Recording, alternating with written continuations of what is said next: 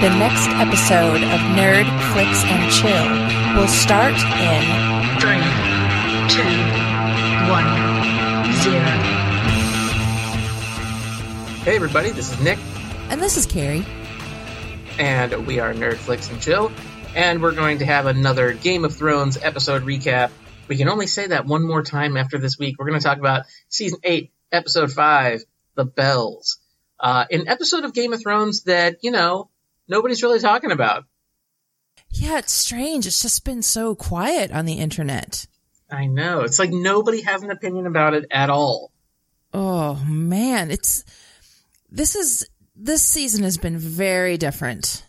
And I'm not just talking about the show itself, but everybody that that watches it or that is watching it, it's just it has such a different feel.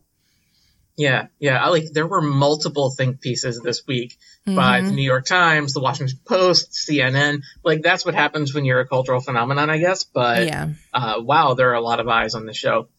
So before we get into our wrap wrap up wrap recap, whatever it is we do, uh, Kari, where are you joining us from this week? I am back in London, England, the place that's kind of become my second home. I've been here more than I have my own home in the last year.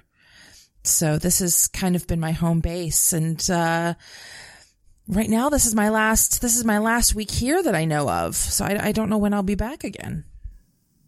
Well, well, I am on the road this week too. It's kind of bittersweet. in- I'm not. Oh, like the ending of Game of Thrones.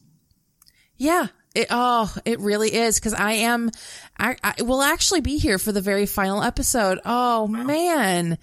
Now this, now this city has a double meaning to it. Well, I am on the road too this week. I am in Virginia Beach, Virginia. So if you hear Air Force jets flying outside my window, uh, that's what it is. They are just streaking across the sky here. So I can't do anything uh, really about that because they are so loud, but very awesome to watch, by the way. Cool. Okay, so let's get into this thing. Uh, we're gonna kind of do a more loose recap this week because there's not as many like scene breaks here. It's a lot of it is build up and then that whole big uh, bit of destruction that happens in this episode. So yeah, um, there has been a lot of digital ink spilled yet again. A lot of voices shouted into microphones, kind of similar to ours. But we're now going to add our voices to the fray. Uh, first thoughts, Kari, on this episode. Um, uh, well, first of all, I, I think the episode was beautifully shot. There's some amazing shots in this episode. Um, and, and musically, I think it's beautiful. Um, performance wise from a lot of the actors, I thought there was some amazing things that happened in here. Um, but to go along with a lot of the controversy on the show. I think I understand a lot of the dissent that people are feeling. I understand it. I don't necessarily agree with all of it. I can kind of see it from both sides and it's one of those things where it's like I'm I'm reserving how I really feel about it until I know what happens with the final episode.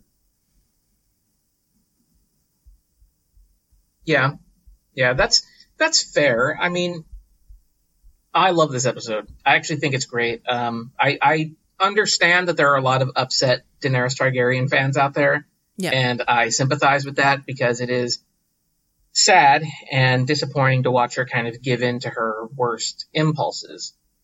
But that being said, I actually feel like this particular episode was as in line with the spirit of Game of Thrones as any other that I've seen. Like, that's what this show kind of does in so many ways. And I don't know how many more ways George R. R. Martin has needed to say it. He hates the concept of war. War makes monsters out of everyone. And this is that. This is the, the brutality of war, the brutality of conquest.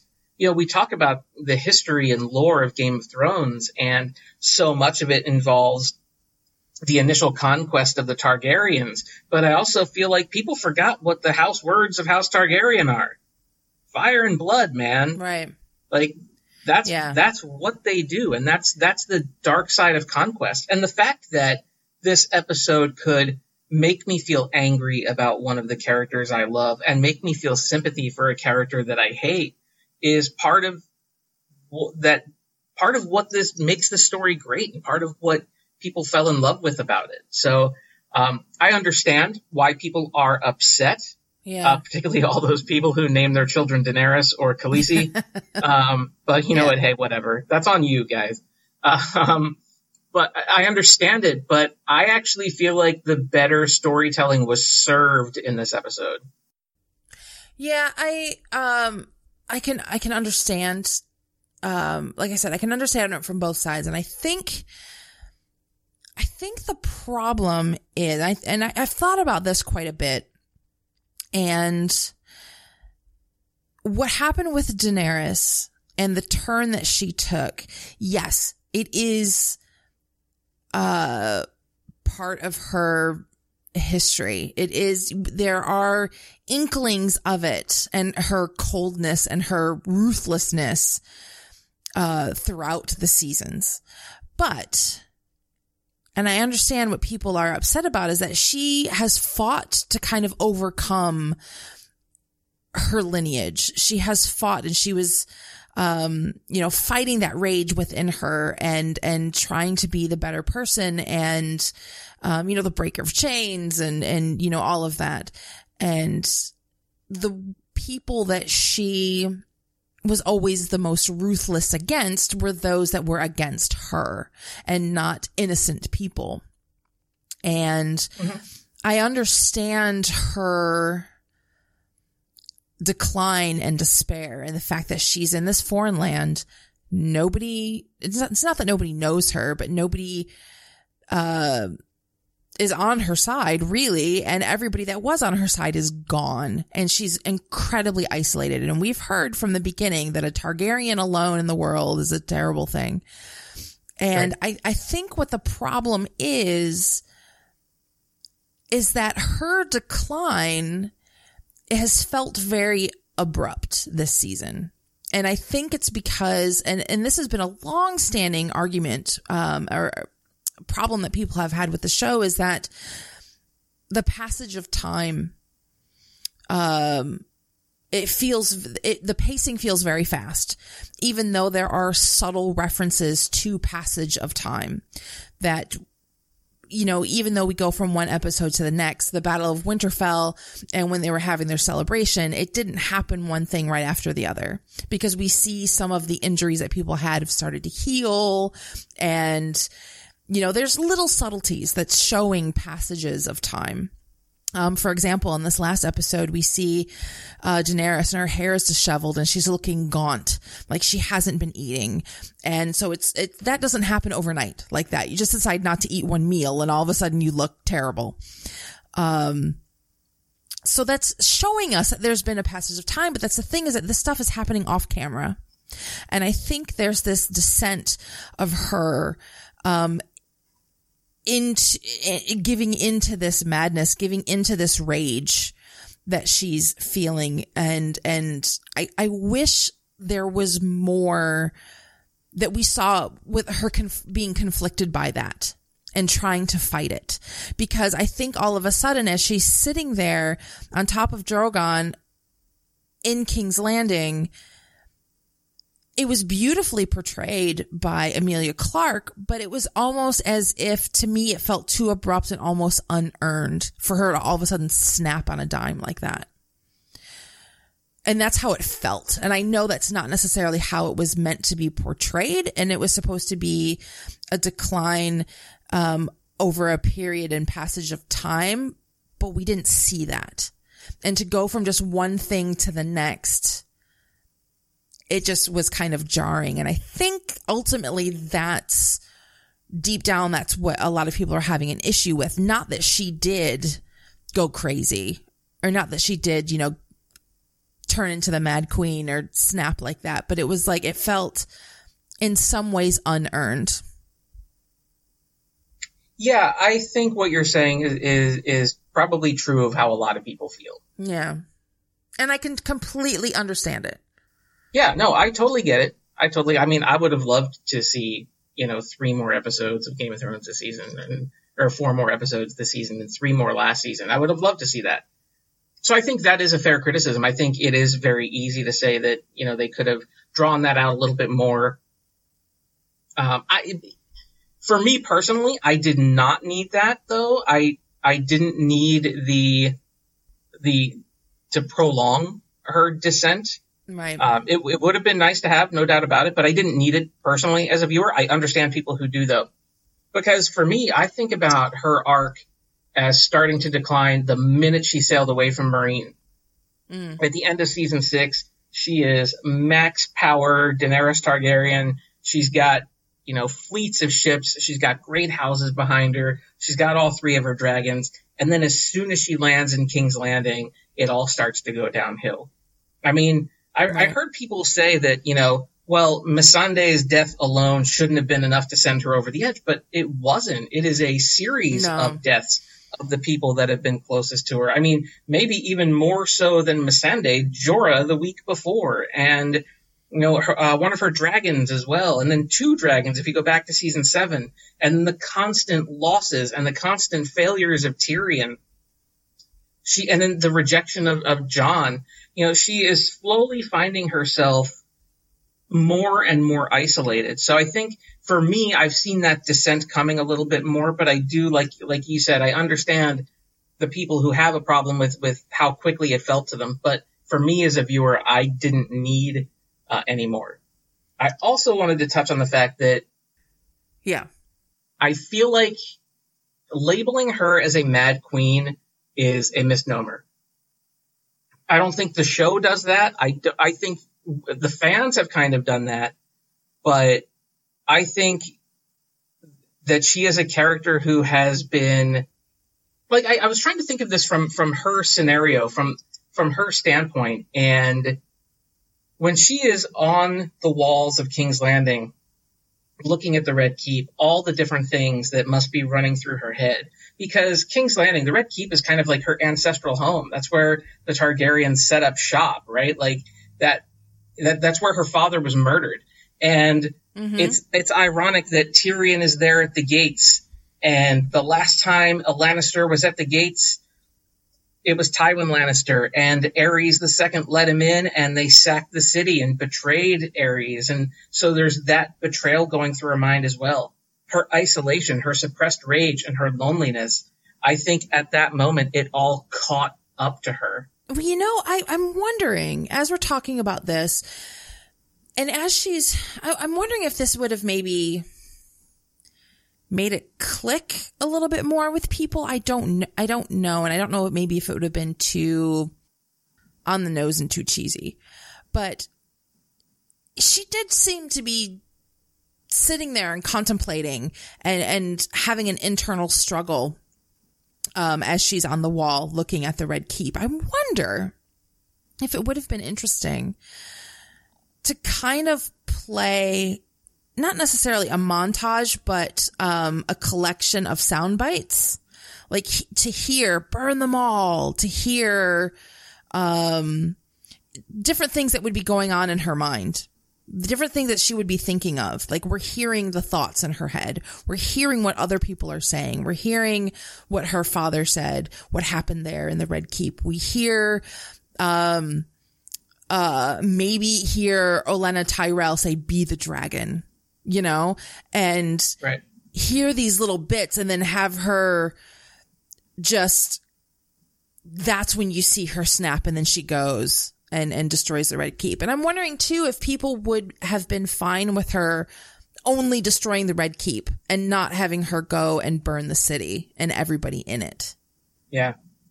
Yeah. I, I mean, I don't know. But to me, just simply calling her mad is a little bit of an, an undersell as to what she's gone through. Like, there needs to be ptsd queen well, she grew up with one family member who abused her and used her, right? Like, and, and she had a father who was a crazy person and she has had people trying to kill her. She has had all these other things that have happened to her that she has overcome. And then to build up this support system to only see it dismantle piece by piece by piece.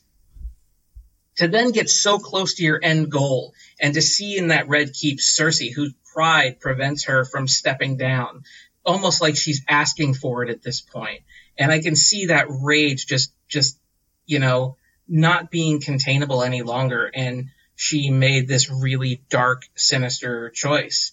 And um, I think it goes a little bit beyond just simply saying, well, she's crazy like her dad. I think this is mm-hmm. earned within the character. I mean, you, we can debate about whether or not the show set it up correctly, but one thing that is always important to remember about Daenerys as a character is her retribution has always been severe, even against her enemies and even perceived enemies. And she has burned some innocent people before.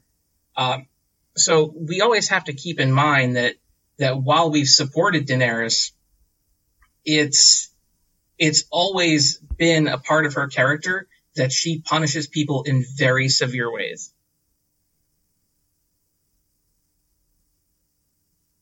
So I don't know. I have just a lot of thoughts about Daenerys in this episode, and it's just it's so worth talking about because it's kind of one of the pivotal things that's ever happened in the show. Yeah, and there was something that you said, and I think you just kind of nailed it on the head. That was that yes, it is something that is within her character, but no, I don't think the show set it up properly. And it just, I think that just kind of combines with what the two of us have said is that, um, it, it, just, it didn't, and when I say that it didn't feel earned, I don't mean that it that was something that was out of character and that she doesn't have a history of that. That's purely on the setup of the show is that it felt very abrupt. Um, yes, there are signs that are there, but it was almost like it was maybe too subtle. And I think for something that big, you shouldn't necessarily be that subtle. Yeah. You know what? It, you know what it made me think of. This is kind of a weird comparison. Do you know the the first thing I thought of when I saw What's her that? start burning all the people? Mm. I thought about Sharp Objects because that is essentially a show about generational suppressed rage. And I thought this was like her kind of acting out like those characters on on that show did, and in the way that they had all this suppressed rage that manifested itself in in some dark ways for some of those characters. Uh, the same thing seems to apply to Daenerys here, where it's just this suppressed rage. And then the fact that the one person that she has left is Jon, but then Jon kind of rejects her, and now she just doesn't seem to have any sense of mercy anymore. And you're right, Emilia Clarke crushed it in this episode. I actually thought, regardless of what people think of the episode itself, and again, I love the episode. I, it's one of my favorites, to be honest um, because it's that dark and haunting thing. But I think the performances are just absolutely incredible here. Lena Headey is about as good as she's ever been. Like, ah, oh, she's so great. Uh, see, now I, I, I, I'm conflicted with what you with what you're saying. Um, yeah, she's she's incredible as Cersei. However, she hasn't had anything to chew on at all this season. And and for for to say, "Oh, she's as good as she's ever been." All she did was fucking stand there and look. She didn't have anything to do or say pretty much this entire season. And I think the character of Cersei's been so misserved this season. It's been so frustrating.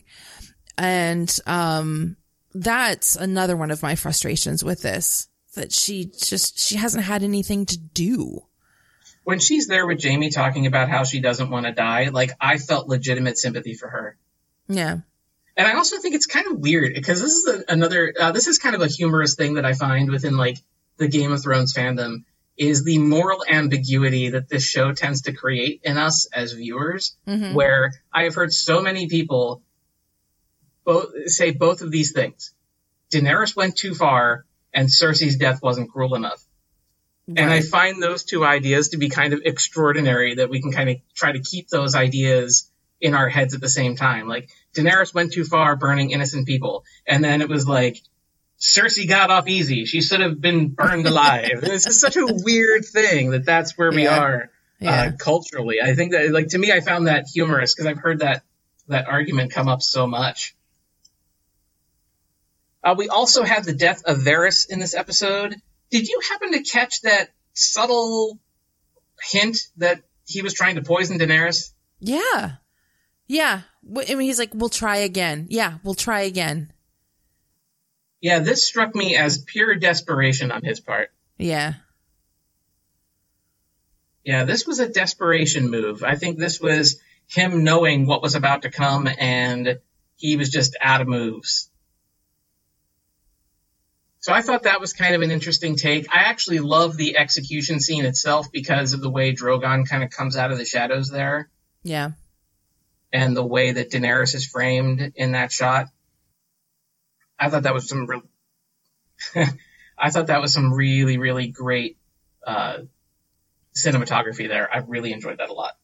But also with Peter Dinklage as Tyrion in that scene, I thought was really, I, I I was frustrated and, and at the same time kind of felt for him. I thought Varys was very dignified in how he accepted, you know, what was going to happen. And I thought I, I was kind of conflicted. At first, I thought it was kind of brave. And then uh, I didn't know what to think about Tyrion saying, you know, it was me. It was very Olenna Tyrell, but, um, you know, it was me. I was the one that did it. And I'm thinking, why, why, why did you do this? This is your friend. Why are you doing this? And, and it, it was so strange that Varys was being put to death for treason. And then immediately he turns around and does the same thing and lets Jaime go. So, um, yeah, I just thought it was very interesting, but I thought Peter Dinklage played it off really well because he just, you could tell he was, he was conflicted about it and wasn't happy about what was happening. And, but at the same time, he felt that's what he needed to do. Yeah, I mean, this is kind of Tyrion betraying Varys, and I feel like this was actually very easy to see coming. Hmm. I wasn't surprised by this at all, actually, because No. it just seemed like that's the direction that Tyrion was going in, and he just seems to be so desperate to believe that Daenerys is the person that that he wants her to be, or that she can be the person that he hopes that she is. That um, he wants to kind of put an end to it. He wants to put an end to the scheming and get behind somebody that he sees as a true visionary and a leader.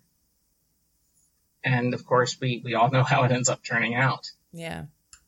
Uh, and then of course, you know, Jon is, is there and he's, again, he, he's talking about how he doesn't want this, doesn't want that. Jon is a, about as reluctant as he's ever been. Uh, Jon's journey through this episode is interesting. He doesn't get a whole lot of dialogue, but I actually really like what Kit Harington does in this episode in terms of how he's able to communicate Jon's emotions Yeah. throughout this episode. Yeah.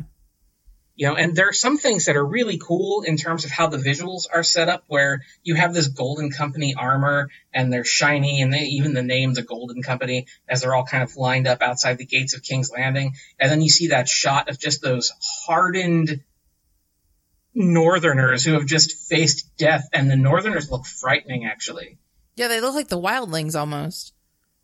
They do. And it's interesting because if you watch the game revealed after the episode, uh, you can hear Miguel Sapochnik talk about how he mirrored some shots of Battle of the Bastards where he framed um, the Northern Army in this episode similar to the way he framed the Bolton Army in Right. the Battle of the Bastards episode to kind of imply the flip where here the heroes are kind of almost looking like the villains, which kind of is the setup to what eventually happens in this episode. Right. And I think that's a really interesting bit of visual storytelling. I think the the contrast that was drawn there was was really um, was really impressive. Yeah, there's some beautiful visuals in this episode. And I mean, especially with Drogon and Daenerys when they're just completely sacking the city. I mean, there's just, there's a beautiful long range shot where it's kind of, I think it's from Cersei's point of view and she's looking across the city and you can just see Drogon in the, in the background just decimating things. And it was just horribly beautiful. Yeah, and look at look at how those shots of Cersei in the Red Keep align with the shots of her in the Winds of Winter episode when she blew up the se- the Sept of Baelor. and you can see that she's framed in a very similar way, but her facial expression is completely different. So there's some interesting kind of mirroring that they're doing there. Uh, and then, of course, you have Daenerys taking out Euron's fleet because she did what you said attack from above. She also used a little bit of the sunlight and the clouds to kind of uh, push her advantage there, and uh, that that was the end of the Iron Fleet. Yeah, that was very fast. That and the Golden Company gone very quickly. Oh yeah, Golden Company. Yeah, they they were not so golden. They were they were not they were not great. But uh, I do like the way those visuals are presented too of Drogon just lighting everything up. And I mean, this is also kind of relentless Drogon too, because I don't know. I almost got the sense, and, and this is maybe just me projecting on the show, but Drogon as a digital creature felt angrier in this episode too. Because I feel like they they made it they made an emphasis of showing the speed and velocity and firepower a little bit more than they have previously. Yeah. Uh, of course, we also have that scene with Tyrion and Jaime, which I really, really liked too. That was probably one, probably one of the best scenes of the episode. I think. Yeah, there's a lot of emotional impact in there. I'm, I'm sure they probably filmed it last, right? Uh, the, their last scene together. You know, they probably filmed that last. I'm sure because you get a little bit of real emotion there. Yeah. I'm curious what percentage of this show Jaime has spent chained up to something. Not nearly as much as you think. Dude is always getting caught. Well, they did say it was he was the dumbest Lannister. I know. I actually love that callback. I thought that was great. Oh man! But I thought their scene together was really, really good too. Uh, I also love the, the shots of Arya and the Hound walking into King's Landing together because they just look so cool. Mm-hmm. Yeah, a, another great, great visual there. Yeah. Okay, so let's talk Clegane Bowl. Yeah, insert weird sound here. That whatever that yeah, is. ins- insert air horns. that that's the one. I couldn't remember what it was. I'm like, is it a digital thing? Is it no? So you and I talk a lot about some of the makeup work and prosthetic work that shows do. What did you think of the way they made the mountain look? Um, I liked the way that he looked better when I saw stills afterwards. I don't like the way it looked on camera. Um, I thought immediately I was like, "Oh, it's Anakin. It's Darth Vader." Um, or Humpty, uh, beefed out Humpty Dumpty. I wished that he was more rotten. Um, we've really only seen around his eyes um, for the last few seasons, and there seemed to have been more discoloration and things that were happening. And then when he all of a sudden takes his helmet off, it's all it was mostly white. Um, like I said, though, it looks a lot better in some of the stills uh, that I've seen, um, even on. Uh, the guy that plays the mountain um, on his personal Instagram, there's some incredible shots. I'm like, well, that looks good. Why didn't it look that way on camera? Um, for some reason, it just didn't pick up. Um, or not. It, I just, I just wish he was a, a bit more rotten looking, Hmm. and he just, um, yeah, I didn't care for it at all. Wow, that's surprising. Yeah, I actually Yeah. really liked it. Um, but what did you think about the the scene between the two Clegane brothers? What did you think about the the the, the setting, the the scene itself? Uh, I, I thought that was one of the most satisfying things of the episode. I mean, that was pure fan service. And I didn't have a problem with that whatsoever because I thought they did a great job. I thought it was beautifully shot. I love that they were on this amazing staircase. I thought, um, they both got in some great shots on one another. And I thought it was just sick in a, in a positive way how we just saw that the mountain really is a zombie. Like he he got stabbed in the chest and he got stabbed in the all the way through the back of his skull through the eye and it was just like nothing. Mm. You know, I just thought it was really interesting. And then, you know, he pulls the same move on the hound that he did on the viper and starts, you know, squishing his eyes in. And, uh, I was just like, no, the hound is not going out this way. This is not happening again. I don't want to see this. And then all of a sudden the hound just, you know, gets every last bit of energy that he has and they burst through the wall over the edge into the flames. I, I thought it, I thought it was great. I loved it. I just didn't like the way that his makeup was on camera. Hmm. Yeah, it was a very raw scene between those two. Yeah. Like very raw and i like that i mean it felt it, it should feel raw between those two and i think maybe my favorite part of this whole scene is the way cersei just kind of mousely kind of just creeps down the stairs right by sandor clegane Excuse me, pardon me. I'm just, I'm just gonna go over here. Thank you. yeah i really like that a lot uh, also Qyburn gets his head smashed in as well so he gets killed by his own monster I don't Oh, have any problem with that whatsoever. Yep. yeah i kind of would have liked to have seen Arya get the kill on him actually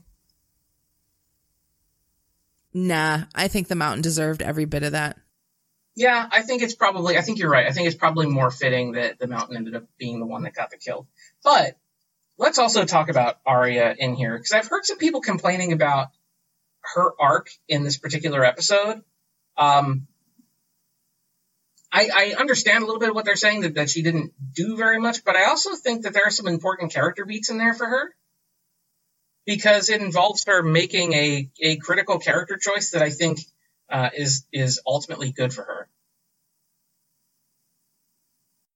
So talk about that. I was gonna say talk about that. What are what are, what are these these character choices that you think were good? Uh, so, you know, she has that great scene with the Hound where he says, "If you come with me, you're going to die." You know, basically talking about vengeance, right? Like, if you if you seek referent, if you seek vengeance without any thought for, you know, anything else, without any connection to your own humanity, you're going to end up dead. And I think in that moment she makes a choice and it's a character choice that I think is, is good for her because she decides to, to forego vengeance. She decides to make the opposite choice that Daenerys made in a sense. Like she could have sought out Cersei. She could have killed Cersei. She could have, but she might, she may have died in the process, you know, and was vengeance worth the sacrifice? And Daenerys made a choice to proceed for, with, with a different kind of vengeance, admittedly, but um, I think there's a, a bit of a contrast there. I don't think Arya is out of the clear with vengeance. You think she's going to go after Daenerys? Possibly. Because she saw the horrors firsthand of what Daenerys was unleashing. Yeah, I, I, but I also think, I, I think you're right. I, I, I'm not saying that you're wrong there, but I do think they made it a point to show that Arya's immediate instinct when going to King's Landing was to take life.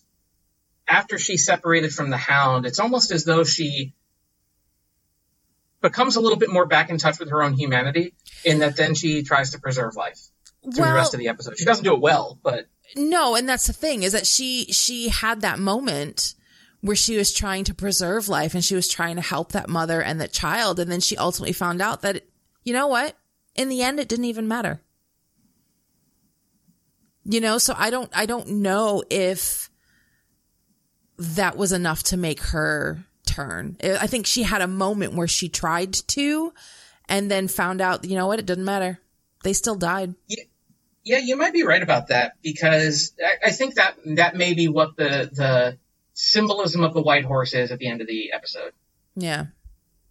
Because you have the whole like death row to white horse thing, and then she climbs on that white horse, and uh, you know, is she now death coming for Daenerys next? But is see- that does that mean that in her effort to save life that she um, she tried, it didn't work, and now she has to become death again? But see, it could also, um, it, it could also symbolize, um, a hero. Um, Sure. because, you know, you just think of a, a knight on a white horse coming to save the day. So I, I think it, I think it can have a double meaning for her. Yeah, it she could be the bringer of death, but then she's going to save everybody from Daenerys, possibly. Yeah, because this now does create a Daenerys problem. Because we, I, I, mean, I feel like it's almost impossible for Daenerys to end up on the throne now. Now that she's taken it, but she's kind of gone uh, way too far in her pursuit. Yeah, I've, I've, I've never now the method of this has has definitely changed and has not ended up the way that I thought that it would, but I never did think that Daenerys was going to make it out of this series alive. I yeah, never saw yeah. her coming we, out of this alive. We've said that for a while now.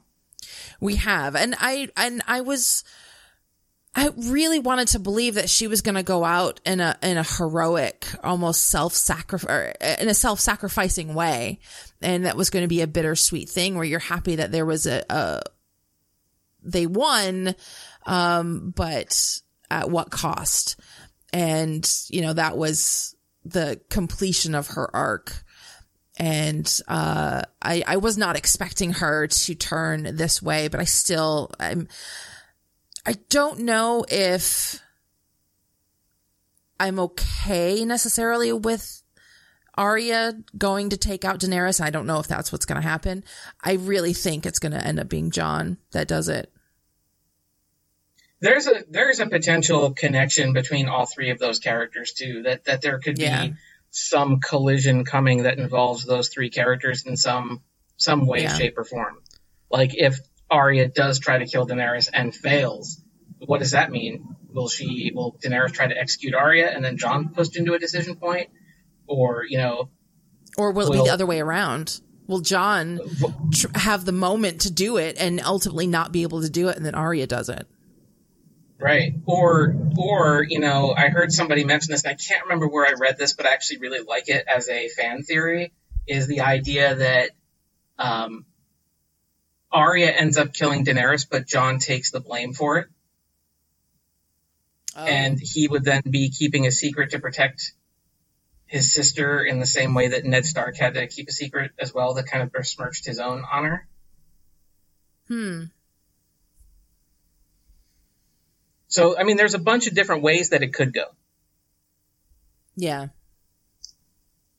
But, I mean, it, it is strange to me uh, bringing about a point where Jon could kill Daenerys. And I, I feel like maybe Arya would be the best plot device to get him there. I don't I don't see it being strange at all. And and the reason why is because of the moment uh, when they're on the street and the Lannister army surrenders and the bells are ringing and they drop their swords and you know, we see Grey Worm, you know, skewer them and the, the northern men are starting to go crazy and, uh, and, and Jon is just standing there amongst all of this chaos and he's seeing what Dany's doing and he's just like, Oh my God, what am I involved in? this is this is this is her true self. This is what she's doing. She's unleashing this. I'm backing the wrong person. This this needs to stop.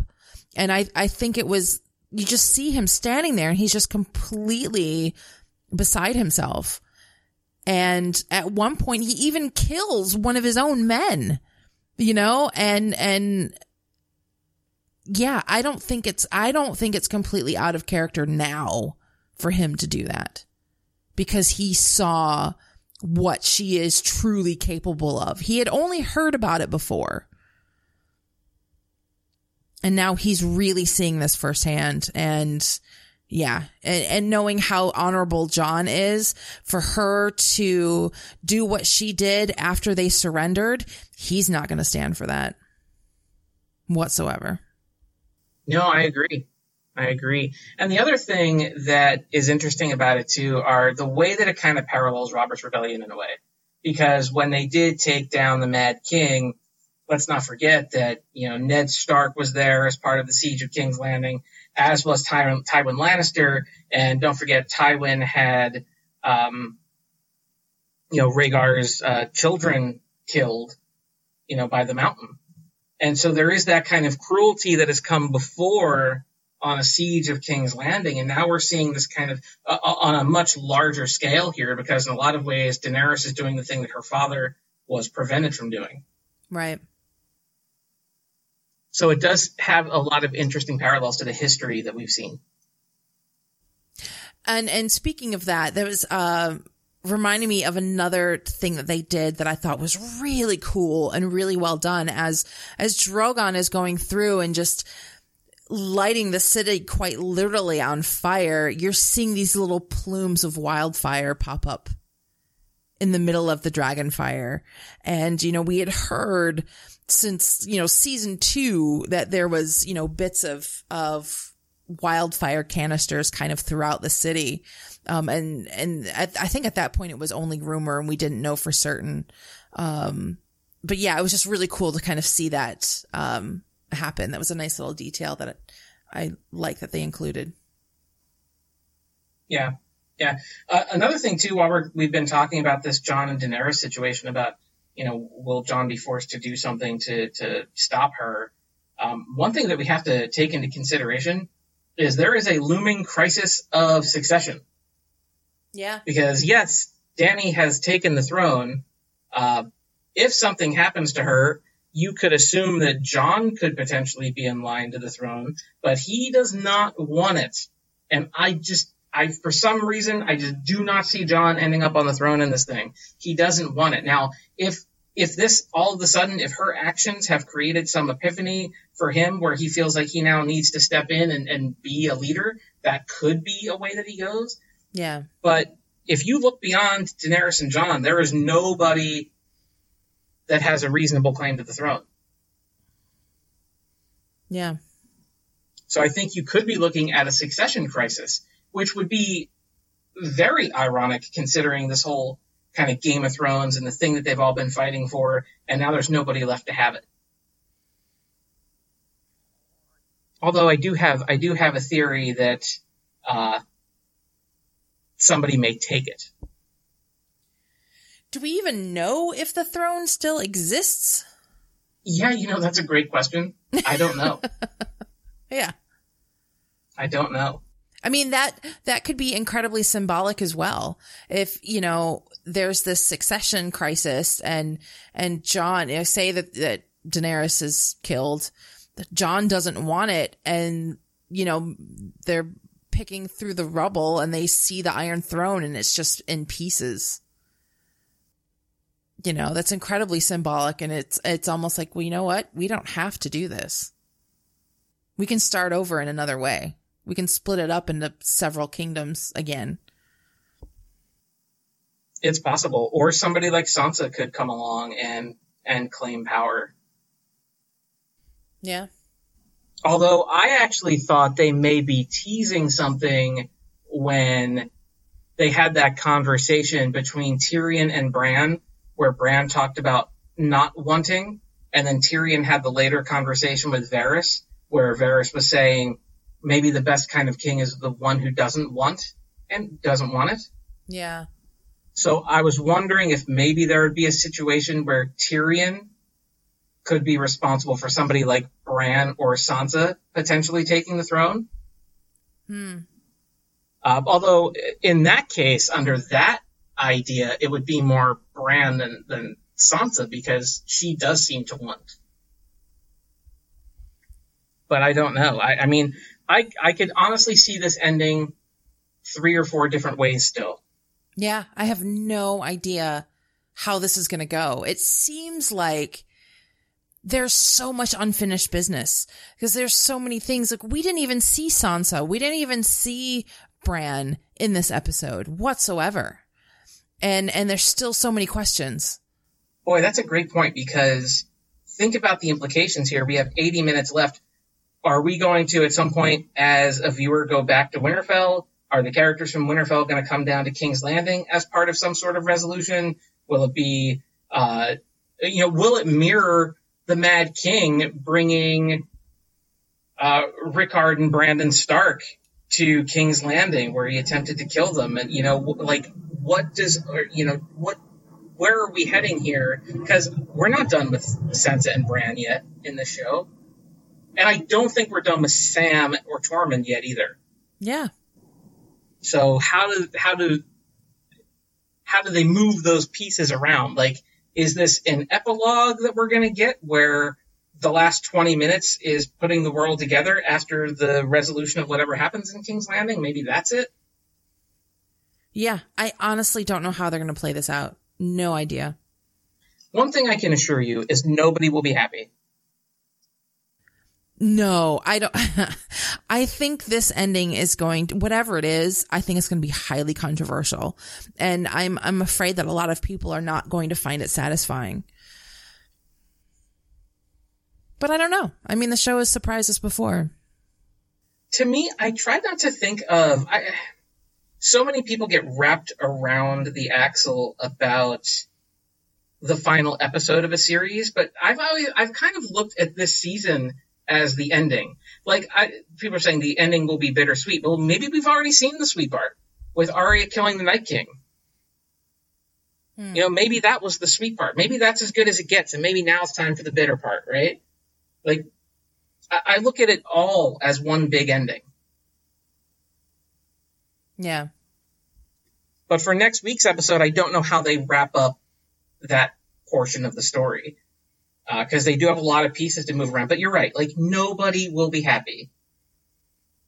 And I think that's one of the things about about all of this that I found really frustrating. Um, is that like I feel like people don't know how to talk about stories anymore. Like I right. feel like we're so overwhelmed with hyperbole and the kind of like internet whirlpool of thoughts and ideas and people shouting at each other that I feel like people don't really understand how to talk about things anymore. Well, if they listen to us, they could see they could see what you know, perfectly wonderful discourse can be like. Well, like I hear I hear people make jokes all the time about like the writing on the show. I feel like the writing on the show is actually not as bad as people make fun of it for being. No. Uh, also, Benioff and Weiss did not sign up to finish George's story for him. So if you have a problem, take it up with him. Yeah. George R. R. Martin is the one who failed you by yeah. not finishing his story. I wholeheartedly agree with that. Yeah. Um, but like, it's also just kind of like the discourse around it is just so awful. And it's not just Game of Thrones, but like, I feel like it permeates every fandom. Try having a discussion about The Last Jedi with somebody. No. Try having a discussion about Captain Marvel with some people.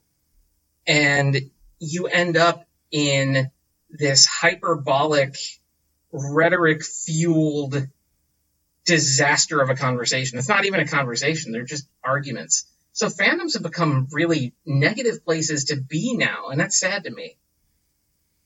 It is, and and Game of Thrones kind of was able to stay away from that for so long. Right. And it wasn't until just recently that it's it's reared its ugly head on this show. Yeah. Yeah, once kind of there's so much general angst and hyperbole and anger within the zeitgeist itself that once once, you know, culture grabs something, it then becomes food for the the snark and negativity machine that's out there. And that's sad because that's not how I want to talk about stories. You know, I think you and I have done almost 200 episodes of this podcast, and we could probably count on one hand the number of times that we have been absolutely put off by a film. I'm thinking of you, Suicide Squad. And King Kong. uh, yeah, but I mean, like, but I, I feel like what you and I try to do on our show are have like meaningful conversations about things. And like, I love this episode. I really do. It's actually one of my favorites of the series. As a matter of fact, I would say three of the episodes this season are among my probably top 10 uh, mm. for this show. And I, and I really mean that. But I don't blame anybody for, uh, not feeling about them the way that I do. I could see why people may be disappointed, and people are entitled to their disappointment. Like, you're not the worst person in the world because you don't like Arya killing the Night King. Right. But at the same time, that doesn't mean the entire show is terrible because it didn't do what you wanted it to do. Right. And that is also such a big thing in, particularly in like movie and t- television journalism culture and YouTube culture and all these different fandoms and, and all these different things. I think one of the things that we run into is people who have for years established you know theories about shows or films and how they think they're going to go and in some cases built businesses off of these things and now that those things are not coming to pass they reject them outright and i i don't think that's healthy either like there's a difference between legitimate criticism and not getting what you want you know and i think go ahead no, I was gonna say it makes it makes a fan sound like spoiled brats. Yeah, it really does, and I think that's that's sad because this is actually the the most ambitious thing that's ever been tried on television. And the fact that it succeeds more than it fails, and the fact that it, it ignites so much passion in people, is is a testament to what they've achieved. You know, and that's everybody: HBO, the Double D's, George R. R. Martin. You know, it hasn't always been perfect. There have been bumps in the road, but for the most part, this has been a phenomenal achievement.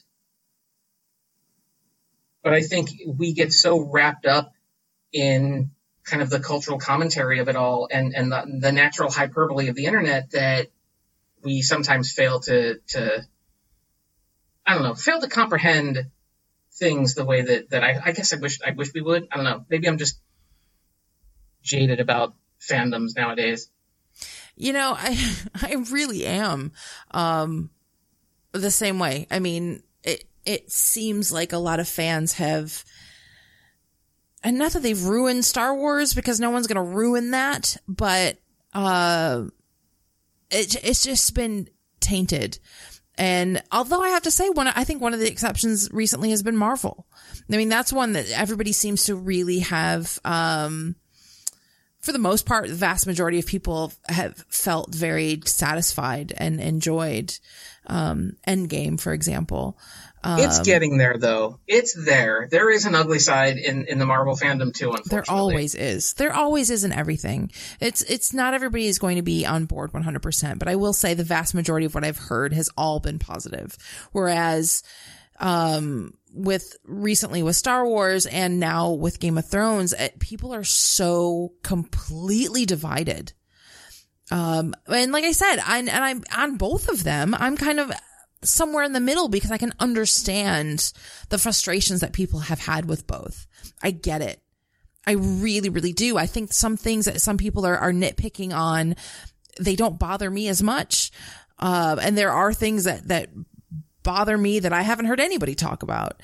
Um, but, um, yeah, especially this with Game of Thrones, I'm always just kind of, let me just wait and see. Um, cause there's so many loose ends. I am so curious of how they play it out because I see it as, an entire piece. And I'm not going to say, oh, this whole season is crap because of the writing, because of this one episode. Well, it's, that's only a piece of it. And, and at the same time, it's frustrating because now I'm putting all of this weight and expectation on this, you know, final episode. And that's a lot of pressure to put on there. That's, that's, that's, you know, putting a lot of expectation on one thing. And I know that it's not going to get wrapped up in a nice little bow in this nice little satisfying package. Um, you know, it's very rare for any series to do that. But, um, yeah, I'm just, I'm really, really curious as to how they, uh, as to how they end this because I have no idea where it's going to go. No clue. Yeah. You know, it, it's funny too, because as we, as we talk about some of these fandoms and like the way people perceive little flubs of storytelling now as like being completely egregious things, it always makes me laugh because I think about two things. One, I think about Return of the Jedi and like, I always, and I've, you and I have talked about this before, is mm. like, what the hell is Luke Skywalker's plan when he goes to rescue Han Solo? Cause it, it, it makes yeah. no sense at all. But like, yeah. I'm not saying things like, oh, the writers are the worst people in the world because they fucked up Luke's plan. No, to me, it's just a kind of a humorous thing that happens in that movie. No, you say that. Uh, no, the the thing that you say that about, or that you could say that about, is Phantom Menace.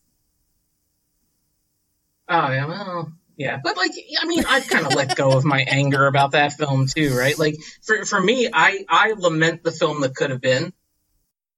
Yes, and that's and to this day, I think that's probably one of the, my favorite episodes that we've done was when we did our Star Wars revisited and we talked about the prequels, especially the Phantom Menace and how we talked about how it could have been done better. I still think that's by far has been my favorite episode. Yeah. You know, do you remember the theatrical release of Return of the King? Uh, Not- no, Not the I extended don't. version. No, because I, all I ever watch is the extended versions now. I, I honestly don't remember. So in the theatrical release of that movie, the one that won an Oscar for Best Picture, hmm do you remember what happens to Saruman? Doesn't he get pushed off the ledge? No, that doesn't even happen in the theatrical release. Gandalf just says that's where he's going to stay, and they just all fuck off. Well, I don't remember that. Only Totally in the remember. theatrical release did they, uh, in the extended edition, did they put Saruman's death in there. So Hmm. in the theatrical release, Gandalf just says their Saruman will remain, and they all just go, and he's that's it. Yeah. Like if that happened today, there you'd be seeing people like boycott Peter Jackson. Right.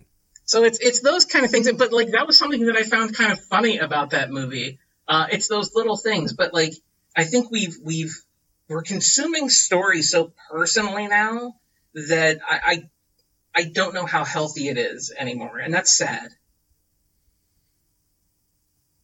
Because stories are important. So uh, let's just. I wanted to get a couple more thoughts in on the death of Cersei and Jaime. Uh, what did you think here? Did they deserve worse? Does Jaime's arc feel disappointing with the way it ended? What are your thoughts there? Um, I was kind of, I, I was kind of torn about it, uh, as I have been with most of it. I, I think because so many of us had all of these grand ideas of what we thought was going to happen. And it's not to say that I'm disappointed because the show, again, what I just said, that they didn't do what I thought they were going to do. Um, I was expecting something more and, and really because I thought Cersei was so, um, misused this entire season. I didn't think she had much to do. She wasn't given much to do at all. And I think that she was such an amazing character that she, she had to have gone out in, in a big way. There had to have been something epic for her to go out. And, but at the same time, to have her like literally almost be in a dungeon. I don't know exactly where they were. Um, to pretty much be in the dungeons and to be isolated, literally, to be all alone and to have it not be grand is kind of the opposite of what she would have thought she would have happened with her too. And it, and to have her kind of humanized in that last little moment to see, you know, her just completely crack and break down. Um, I, th- I thought was a really interesting choice as well.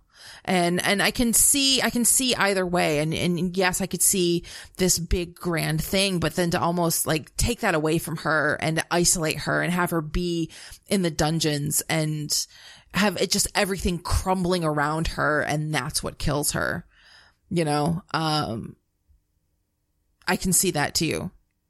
And that's almost more real. Yeah, I I agree. I actually really like this idea.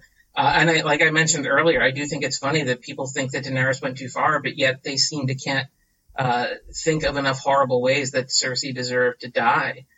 And I think that her death, frightened, with a tower literally crumbling down on her, is is pretty is it, it is in itself tragic, right? I mean, uh, she is kind of a victim of her own undoing, and there's that poetic note of this series started with her and Jaime in a tower, and it ends with a tower falling on them.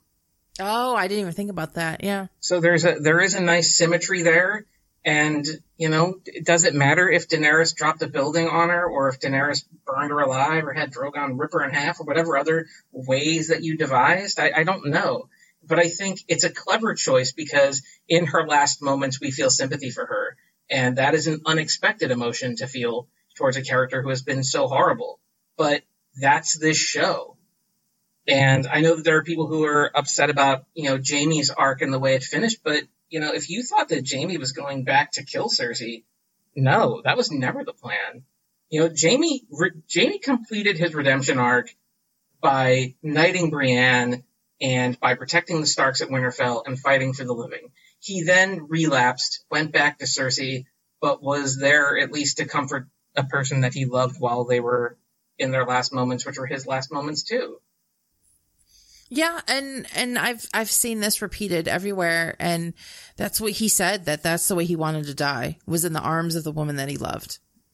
Yeah, and he did. And you know, I mean, I, I know there's a world where we all wish that he uh, loved Brienne as much as he did Cersei, but it just wasn't the case. Yeah, he tried. I mean, I think that's the thing is that he tried. Yeah, and he just had that that relapse, that fatal flaw. You know, these characters all making these final choices that are having these lasting impacts on whether or not they live or die. Um, you know, people have also mentioned that like there's no Valonqar prophecy that ended up happening. Uh, no kidding, because that was never in the show to begin with. And also, prophecies suck. Oh God, do I hate prophecy? It's just, it's just awful because it, it just puts you in such a storytelling box. Well, and that's something they even addressed that on the show too, saying that prophecies aren't always true. Yeah, and and Jaime also very famously said on the show, "Fuck prophecy." Yeah, and I agree. So I actually did think that their death had kind of a, a nice poetic note. I didn't think it needed to be uh, overly gratuitous or anything like that. I mean, Cersei never had a chance in this thing. We thought that maybe she had one final gambit. Maybe you could say that that uh, it would have been more interesting for the story if she would have had one final trick up her sleeve. Uh, but in the end, she was just somebody who was overwhelmed. And it is very much in line with Cersei's character to have a really lousy plan. Yeah, we've, and we've said that before, that she's the worst. Her best plan led to her own son killing himself. Yeah. You know, so Cersei has historically had some really really bad plans. And I think that's another thing that this episode uh, really conveys are these characters and their kind of own tragedy. Like, uh, I think tragedy is kind of an overused word, but basically, you know, a character who um, meets their demise as a result of their own actions, really. And I think now we're we're going to start to see that with with Daenerys when the way she's kind of given into the worst aspects of herself. Um, you know, I think she's another tragic figure. Oh, incredibly. And that's that's heartbreaking. And and her her betrayal is uh, whether you even call it a betrayal, her turn is is heartbreaking because we've seen her put in so much effort to be a better person, to understand the kind of individual that her father was, and then just to have it snap. I mean, there is a reality in that story of somebody who just reaches their breaking point. But I don't think it's madness, and I think that, that simply calling her a mad queen, it, it just doesn't do justice to the journey that the character's been on and what makes it such a tragedy. Yeah. All right. So, any other thoughts on this episode? We've covered a lot of ground here. We have. Um, it it it amazes me of how how much people seem to be so divided over it. And, and quite honestly, I've, I've found a lot of it fascinating because I think people are bringing, I, I think people are bringing up some really good points. And I think there has been some good, um, discussion. And I do have to say, I know I was mentioning the whole thing with Star Wars. This has not been on the level of Star Wars because there's some stuff that happened with Star Wars that was just downright ugly and awful. And I have not seen that with this. I'm sure it's out there, but I haven't seen it. Um, I have seen lots of people um, going back and forth with their frustrations, and I think some of it is very valid, um, but is definitely not on the level of the stuff that happened with Star Wars. And I think that it's only going to grow. Um, as far as people being divided and people um, being very vocal about their displeasure in things because I think with this last episode it's going to um, it's really going to divide people. I I just I no matter what it is that happens, I think um, people feel so invested with this and um there's so many people still now that are, you know, hurriedly trying to catch up and and marathon things. And I think when you I think there's just something different that happens when you consume it all in such a short period of time as opposed to experiencing it drawn out over all of this time as we have. You I think you just get a different I don't know if you get a different appreciation for it because I can definitely see there is differences in the way that people that read the books than with people that just watch the show and now people that are just marathoning and power watching through all of these seasons just to get to the end. There's, it's almost like three different categories of fans with the show. And it's been fascinating to watch. And yeah, we're, we're not done with it yet. The other thing too is that Daenerys Targaryen is such a huge character with such unbelievable support from fans around the world. Like she is a vital character in our kind of modern storytelling. And I think that's the other part that makes it so impactful and make and it draws out so much raw emotion in people. Like I'm actually okay with with the idea of people being upset by it and feeling betrayed by it because that's that that's showing that story has an impact. I mean, we could talk all day about and we and we have about whether or not it's earned or not, and and that's a different kind of topic. But to feel it in your heart is is the essence of storytelling and and and what characters mean to us. I think that's in a weird way the way that we emotionally connect to those characters is important. Well, and I think um just to just to piggyback on how we feel about these characters, I think one of the things that the show has done so well up until this point is that they've showed these incredibly strong female characters. Obviously, Daenerys being one of them, and and Brienne another one as well. And it it's just they've been so strong and so stoic, and I don't I don't know what's better or worse the way this show has treated both of them. Um, cause I vocalized my displeasure with how, um, Brienne was portrayed, not portrayed by the actress, but, um, as far as the plot of the story, how she was last week, how she, we just saw her crumble because, you know, the person that she slept with once or twice is leaving her. And to have her reduced to that, I thought was a terrible displeasure to this wonderfully strong female character. And then to have this incredibly strong female character of Daenerys to have her, you know, slip into madness or PTSD or whatever, you know, her confliction would be. Um, to have her not overcome that, I, I think is a frustration as well. Um, and I, I, I want to, I guess, again, I just, I can't help but say, I just want to reserve overall feeling as to whatever they do in the last episode. I have no idea where this is going to go. I, I, I'm really curious to see what the aftermath of this is, especially with Daenerys. How is she going to react to what she's done? Um, cause that's one thing with like the Mad King. We never got that because he never got to do what he said he was going to do because he was killed. So we never got to see the re- repercussions of that. Is she going to have remorse? Is she going to, to fall further into this despair, this, you know, quote unquote madness that she's in? Is, is she going to go really batshit crazy? Or is she going to slip into another type of depression because she has remorse over it? Oh, oh my God, what have I done? You know, I have no idea. And I'm really curious as to how this plays out. I am too. But regardless of how it plays out, I think there's one truth that we can both agree on. Do not What's that? name your child after a fictional character until you know how the story ends. it's tr- it's so true. like that is nobody's fault but your own. All those poor Daenerys's and Khaleesi's who a few years from now are going to be going into school.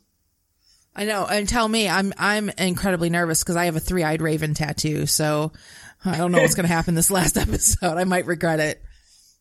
What if Bran uses this whole Game of Thrones to like come to power and seize it for himself? Well, then I have a really powerful tattoo on my arm. All right, so one more prediction before we wrap up. Do you think this Sunday that we will get some kind of very light tease for the now filming Game of Thrones prequel series? Has it started filming yet? I didn't think it was start. It was supposed to start filming until later this summer. It is apparently filming as we speak. Oh. Well, then I'm going to get online and I'm going to book a flight to Belfast and I'm going to go over there because I know that's where they're filming. so I, if we do, no, you know what? I don't think we will. I don't think we will because weren't they saying they were one, they were wanting to kind of keep them separate? They were, yeah. So I, I don't think, I don't think we will. If we do, it may just be something like a title logo, like a splash screen Yeah. type thing. That's what I'm thinking. Because they're going to have a, a, a captive audience of about 40 million people.